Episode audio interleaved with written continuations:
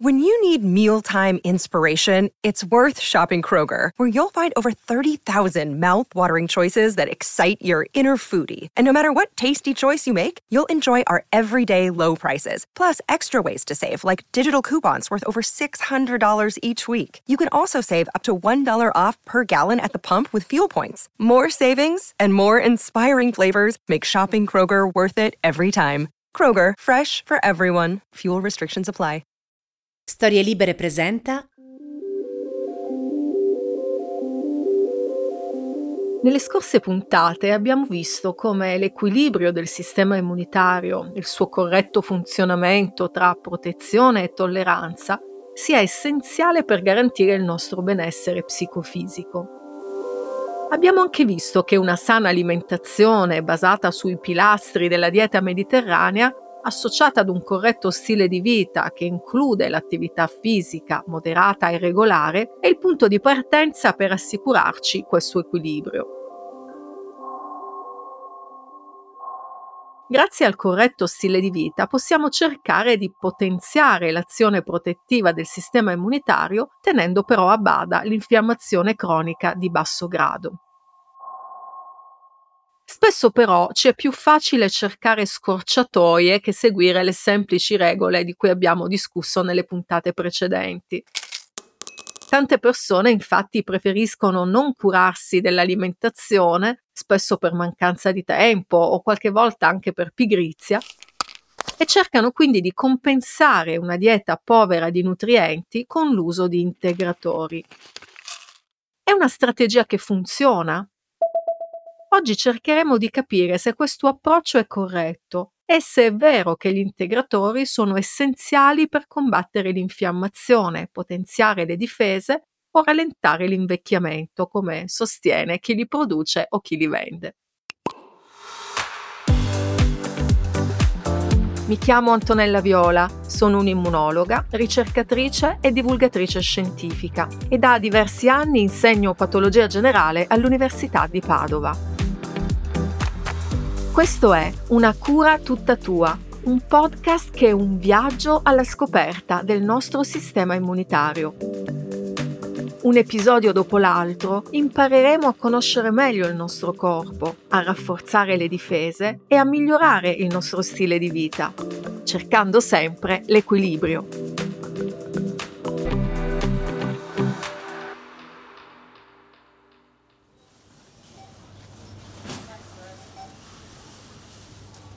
Gli scaffali di farmacia e supermercati sono pieni di integratori che dovrebbero potenziare il sistema immunitario. In realtà, come abbiamo visto, la chiave del benessere non sta nella stimolazione generica dell'immunità, ma nel mantenimento di un suo delicato equilibrio tra tolleranza e reattività. E realizzare questo equilibrio è complesso e richiede meccanismi che conosciamo solo in minima parte. Se possiamo dire con certezza che uno stile di vita sano favorisce il corretto funzionamento del sistema immunitario, non possiamo dire altrettanto del consumo di integratori.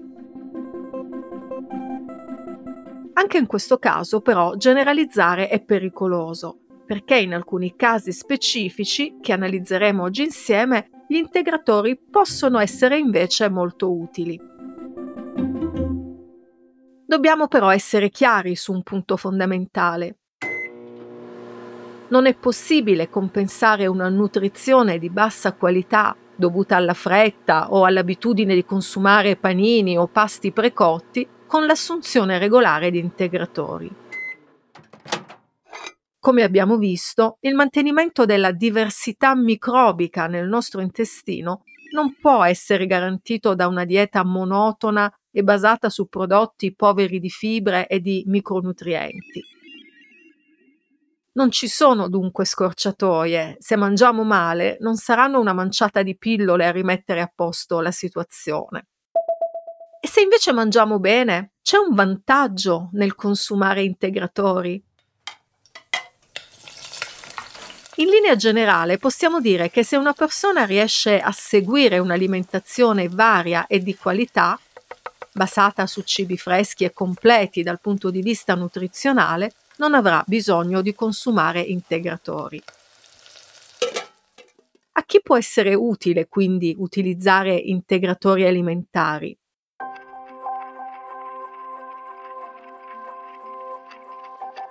Prima di tutto a chi per determinate patologie ha delle carenze documentate dalle analisi di laboratorio. In questi casi sarà il medico stesso a suggerire l'integrazione necessaria. Ci sono poi delle persone che sono più soggette a carenze di vitamine o micronutrienti, tra cui le persone molto povere, gli anziani, le donne in gravidanza o in allattamento, i neonati e i bambini piccoli. Anche i regimi alimentari restrittivi, come l'alimentazione vegana, possono essere associati a carenze di nutrienti essenziali per il corretto funzionamento del sistema immunitario e non solo. In tutti questi casi è bene quindi consultare il proprio medico o il proprio nutrizionista per decidere insieme il tipo di integrazione necessaria. Oggi noi faremo un viaggio nel mondo degli integratori più utilizzati o quelli che potrebbero essere effettivamente più utili per il benessere, cercando come sempre di capire prima a cosa servono i principi attivi in questione. Iniziamo con le vitamine. Intanto, che cosa sono? Eh, sono molecole molto diverse tra loro per natura chimica, ma tutte svolgono delle funzioni essenziali per il corretto funzionamento del nostro corpo. Spesso funzionano come coenzimi, questo vuol dire che lavorano in coppia con una proteina per svolgere una serie di reazioni chimiche importanti per il metabolismo o per altre funzioni della vita delle cellule. Nonostante le vitamine siano presenti in buone concentrazioni nei cibi normalmente consumati con una dieta varia ed equilibrata, nel mondo la carenza di specifiche vitamine è abbastanza diffusa. Le carenze sono però spesso legate alla povertà, sono infatti più frequenti nei paesi poveri, dove le persone non riescono ad assumere macro e micronutrienti in quantità sufficienti per mantenere il corpo sano. Oppure possono essere associate a particolari momenti della vita, come la prima infanzia, la gravidanza o la terza età. Ci sono poi carenze vitaminiche che sono associate a regimi alimentari in cui vengono esclusi una serie di alimenti, per scelta o per necessità. Facevamo prima l'esempio di chi segue una dieta vegana. Nei paesi ricchi come il nostro, le carenze vitaminiche in adulti sani che hanno una dieta varia sono invece decisamente rare. Cominciamo però col dire che possiamo dividere le vitamine in due grandi gruppi quelle idrosolubili che si disperdono quindi facilmente in acqua, come la vitamina C, i folati e le vitamine del gruppo B, e quelle liposolubili, che sono al contrario associate ai grassi e comprendono la vitamina A, E, D e K.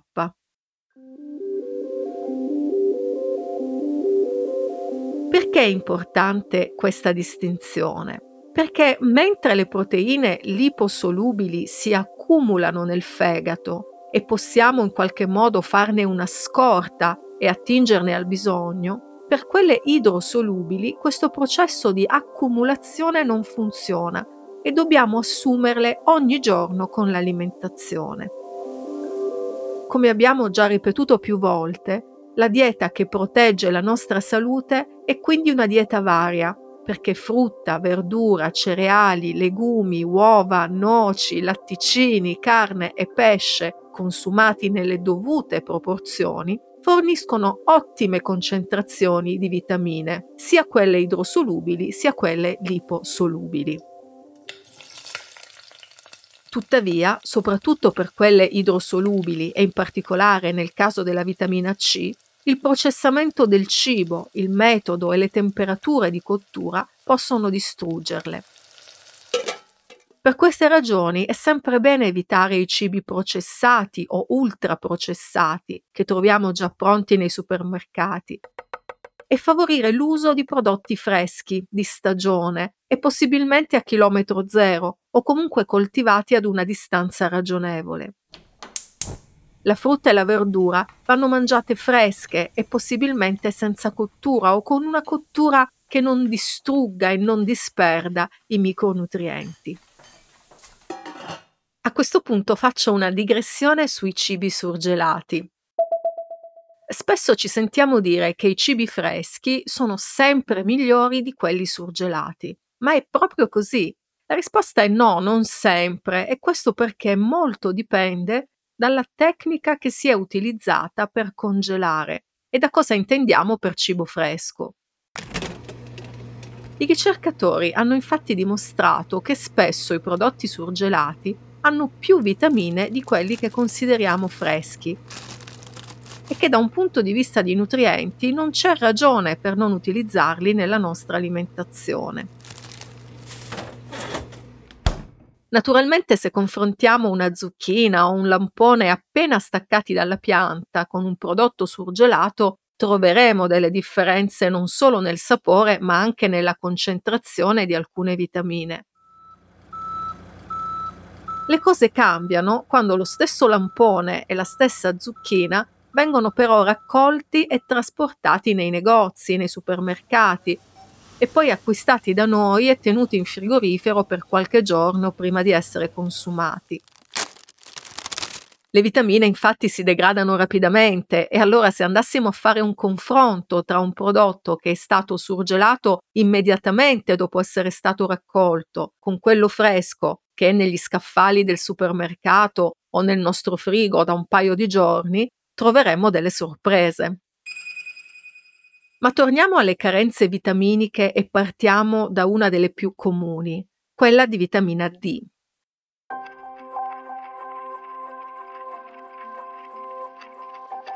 La vitamina D è una vitamina liposolubile essenziale per molte funzioni del nostro corpo, dalla produzione di quelle molecole che regolano il buon umore e ci aiutano quindi a sentirci bene e a combattere la depressione, fino al mantenimento dello stato di salute delle nostre ossa e muscoli. Inoltre questa vitamina è essenziale per l'equilibrio del sistema immunitario, spegne l'infiammazione dannosa al nostro corpo, ma allo stesso tempo stimola la funzione di difesa contro le infezioni e contro i tumori. È quindi molto importante non andare incontro ad una sua carenza, cosa che invece può capitare soprattutto nei mesi invernali.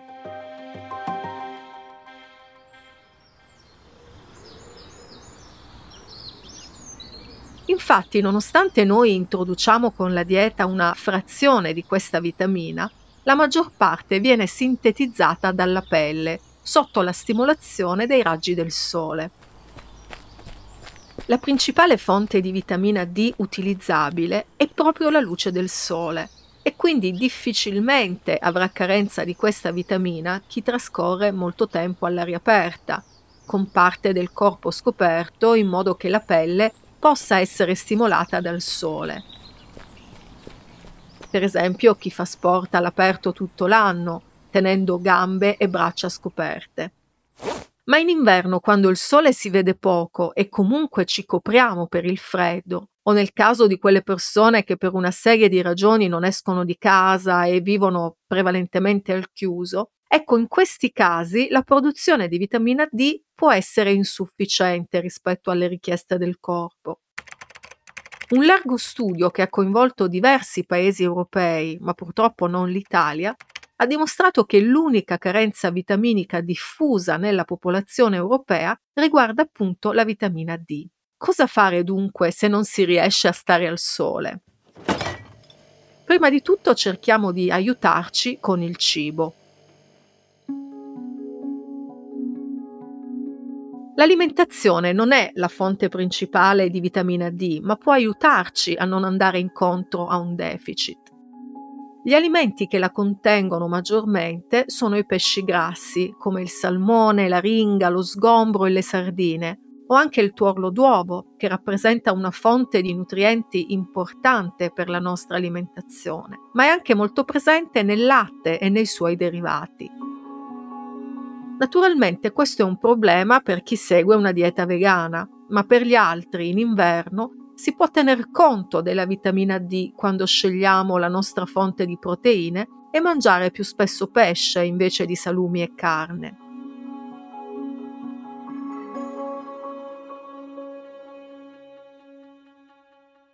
Ma andiamo al punto. Serve quindi assumere integratori? C'è ancora molto dibattito nella comunità scientifica sull'uso di integratori per la vitamina D e quindi io credo che sia importante, tra le analisi che dovremmo fare annualmente, inserire il controllo dei livelli di vitamina D nel sangue e nel caso di ipovitaminosi, cioè di una carenza di questa vitamina, rivolgersi al medico per la giusta integrazione. Pochi giorni fa ho fatto anche io il mio check-up annuale e ho inserito tra le analisi la vitamina D. I miei livelli sono risultati normali e quindi non mi serve nessuna integrazione.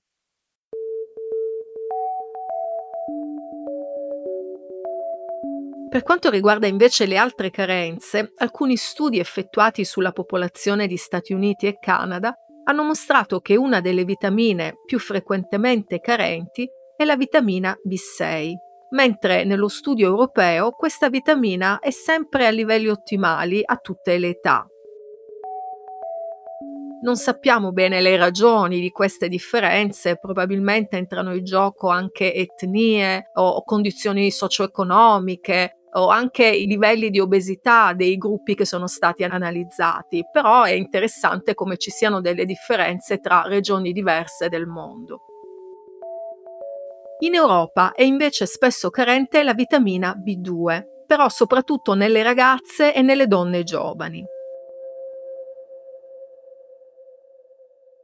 Purtroppo anche in questo caso non ho trovato dati sulla popolazione italiana e quindi non sono in grado di dirvi se anche da noi le ragazze e le donne soffrono di questa carenza, che è diffusa nel Regno Unito, in Francia e Germania, ma per esempio non è presente in Spagna.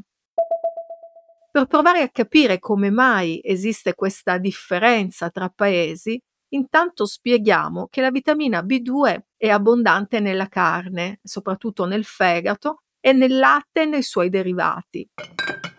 La sua carenza nelle donne potrebbe essere associata ad un consumo ridotto di questi prodotti, oltre che a richieste maggiori. Con questo intendo dire che ci sono carenze che sono più frequenti in particolari situazioni.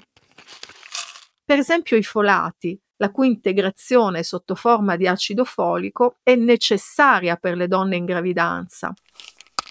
Oppure la vitamina B12, che deve necessariamente essere integrata se si segue una dieta vegana, perché questa vitamina è del tutto assente nel mondo vegetale e la sua carenza ha effetti gravissimi.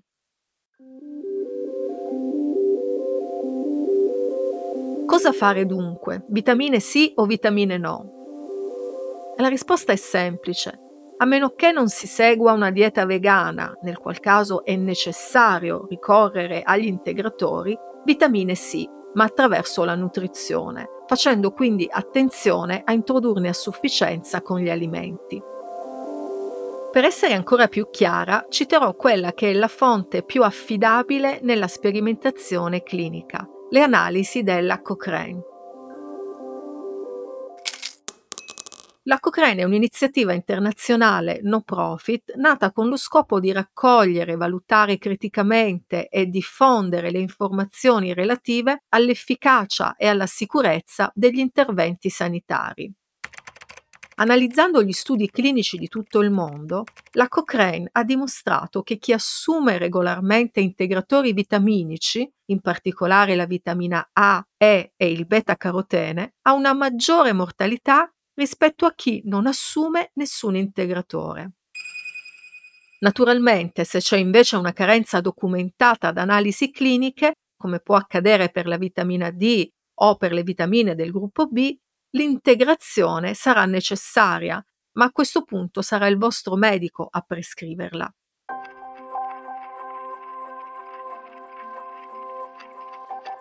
Aggiungo a questo proposito una nota sugli oligoelementi, quei micronutrienti che spesso trascuriamo come iodio, magnesio, calcio e potassio. Anche qui i dati non sono tanti e sembra non esista nulla sulla popolazione italiana nello specifico. C'è però uno studio europeo che ha analizzato le carenze nutrizionali in varie fasce d'età ed ha evidenziato che mentre a parte la vitamina D nella maggior parte degli europei le vitamine non mancano, sempre con le eccezioni di cui ho parlato prima, diverso è il discorso per quanto riguarda i minerali, o come dicevo prima, gli oligoelementi.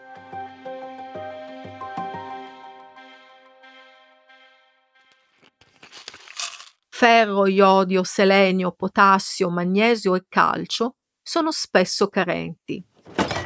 Le ragioni sono probabilmente riconducibili ad un regime alimentare povero dal punto di vista nutrizionale e monotono, basato su pochi alimenti, senza quella varietà necessaria a mantenerci in salute. Significa che mangiamo sempre le stesse cose e difficilmente usiamo tutti i cinque colori di frutta e verdura. Ne approfitto per fare una breve digressione.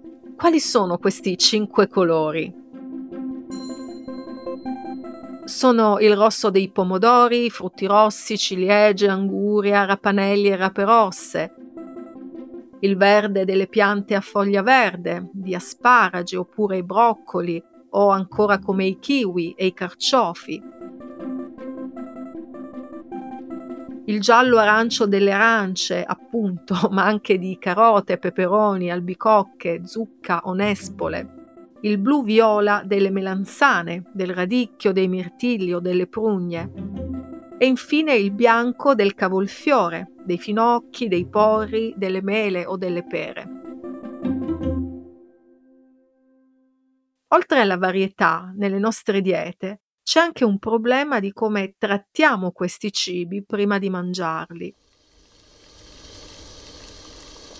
Spesso facciamo errori in cucina, per esempio la bollitura della verdura in acqua, che poi viene eliminata, la impoverisce di minerali preziosi, quindi meglio una cottura al vapore, purché leggera.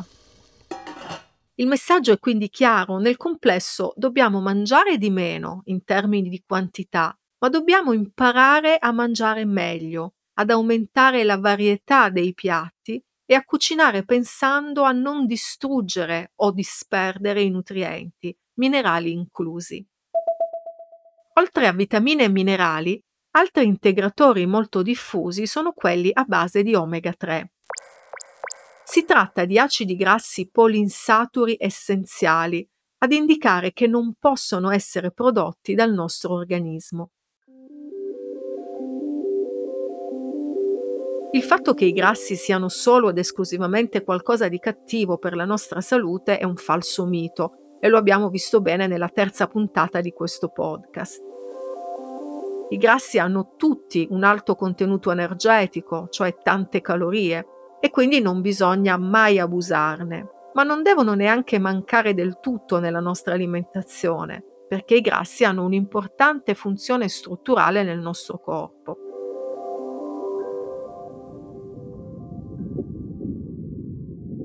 Per capirci meglio, i grassi sono, dopo l'acqua, il componente principale del nostro cervello.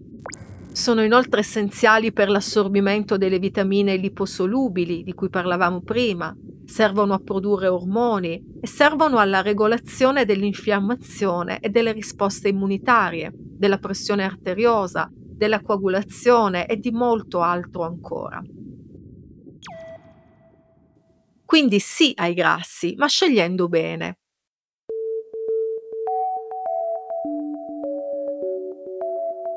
Da un lato esistono infatti grassi che dovremmo consumare con parsimonia, come i grassi saturi contenuti nella carne rossa, nel burro o nei formaggi, che possono contribuire ad innalzare il livello di colesterolo e favorire l'aterosclerosi e che favoriscono quell'infiammazione che non ci piace. Dall'altro lato però ci sono grassi che ci aiutano a stare bene e che dovremmo consumare regolarmente. Tra questi i grassi insaturi, che si presentano liquidi a temperatura ambiente e che si trovano principalmente negli alimenti vegetali e nei pesci.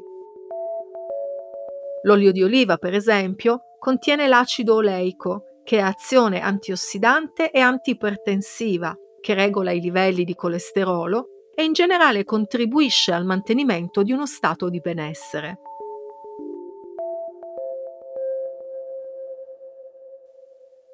Acidi grassi insaturi sono anche gli omega 3 dai quali eravamo partiti e gli omega 6, entrambi importanti per la salute del cuore, per il metabolismo e per combattere l'infiammazione cronica di basso grado, quella di cui abbiamo parlato a lungo nelle puntate precedenti, come ricorderete, cioè quell'infiammazione nociva associata a tantissime malattie, tra cui il cancro, le malattie metaboliche e quelle neurodegenerative. Come dicevo prima, gli omega 3 non possono essere prodotti dal nostro corpo e quindi dobbiamo necessariamente introdurli con la dieta. Gli omega 3 sono presenti soprattutto nei pesci, nei pesci grassi in particolare, da cui il famoso olio di pesce che viene venduto appunto come integratore.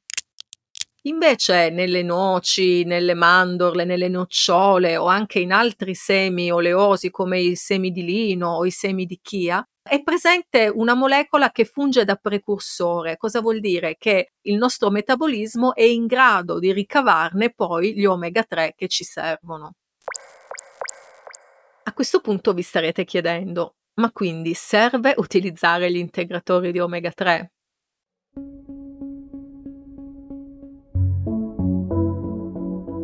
Non ci sono dati sull'effettivo stato nutrizionale della popolazione da questo punto di vista.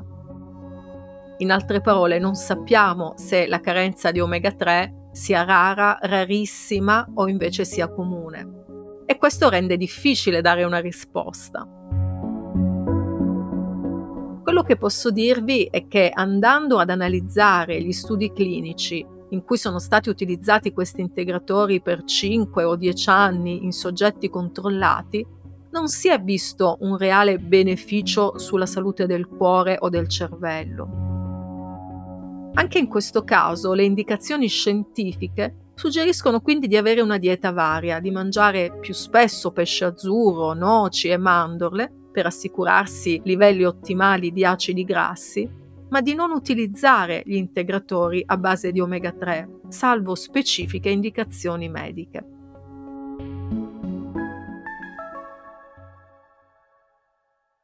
Ma riprendiamo il filo della nostra esplorazione. Dopo vitamine, minerali e acidi grassi, un altro settore dell'integrazione in cui si chiama in causa il sistema immunitario sono gli antiossidanti. Si tratta di vari tipi di composti che dovrebbero bloccare o contrastare l'azione dei radicali liberi. E che cosa sono?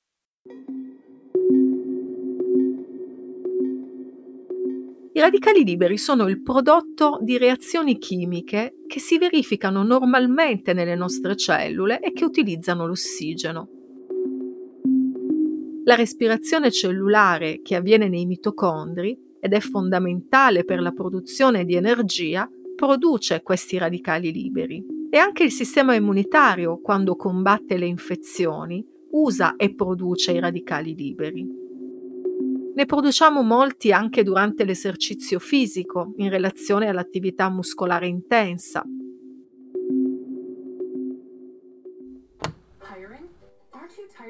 Nelle pubblicità in televisione e sui social si parla dei radicali liberi come qualcosa da combattere. E questo perché in effetti sono molecole particolarmente instabili che cercano di ritornare allo stato di equilibrio reagendo e quindi modificando altre molecole. Questo meccanismo può innescare una reazione a catena che se non mantenuta entro valori fisiologici può danneggiare le strutture cellulari. Tuttavia i radicali liberi hanno importanti funzioni nel nostro corpo e vengono quindi prodotti per esempio dal sistema immunitario quando dobbiamo difenderci da un patogeno. Per limitarne l'azione, il nostro corpo possiede quindi degli antiossidanti naturali prodotti da noi stessi, Tuttavia è bene aiutarlo introducendo degli antiossidanti esogeni, attraverso una sana alimentazione, come quelli che sono presenti nella frutta e nella verdura, nell'olio di oliva che abbiamo nominato prima, o anche nella frutta a guscio, come le noci.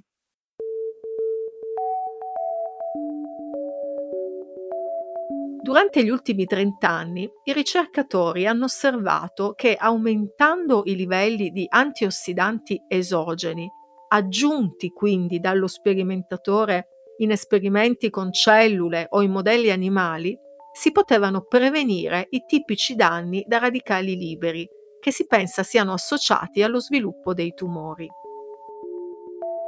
Visti questi risultati, sono iniziate delle sperimentazioni sugli esseri umani.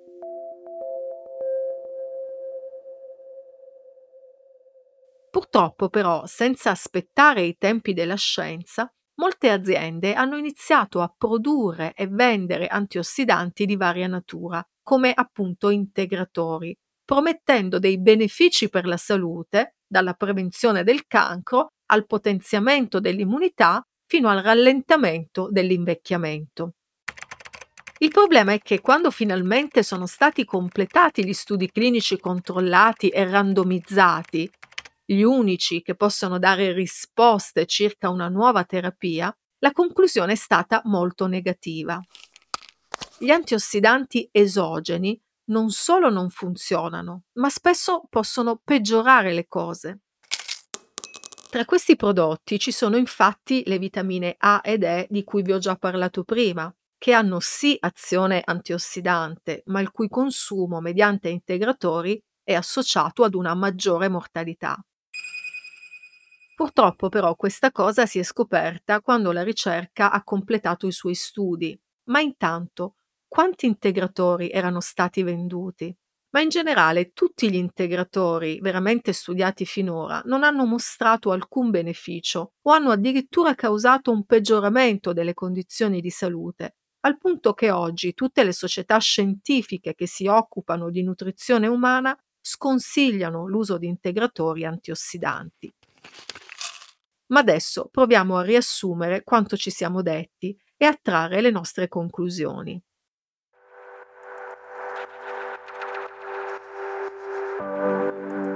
Cosa ci insegna questa storia?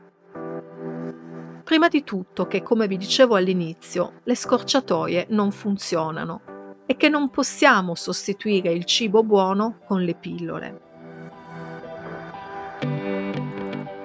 Non sappiamo perché le vitamine presenti negli alimenti siano così importanti e funzionino così bene per la nostra salute, mentre quelle prese in compresse non abbiano effetto.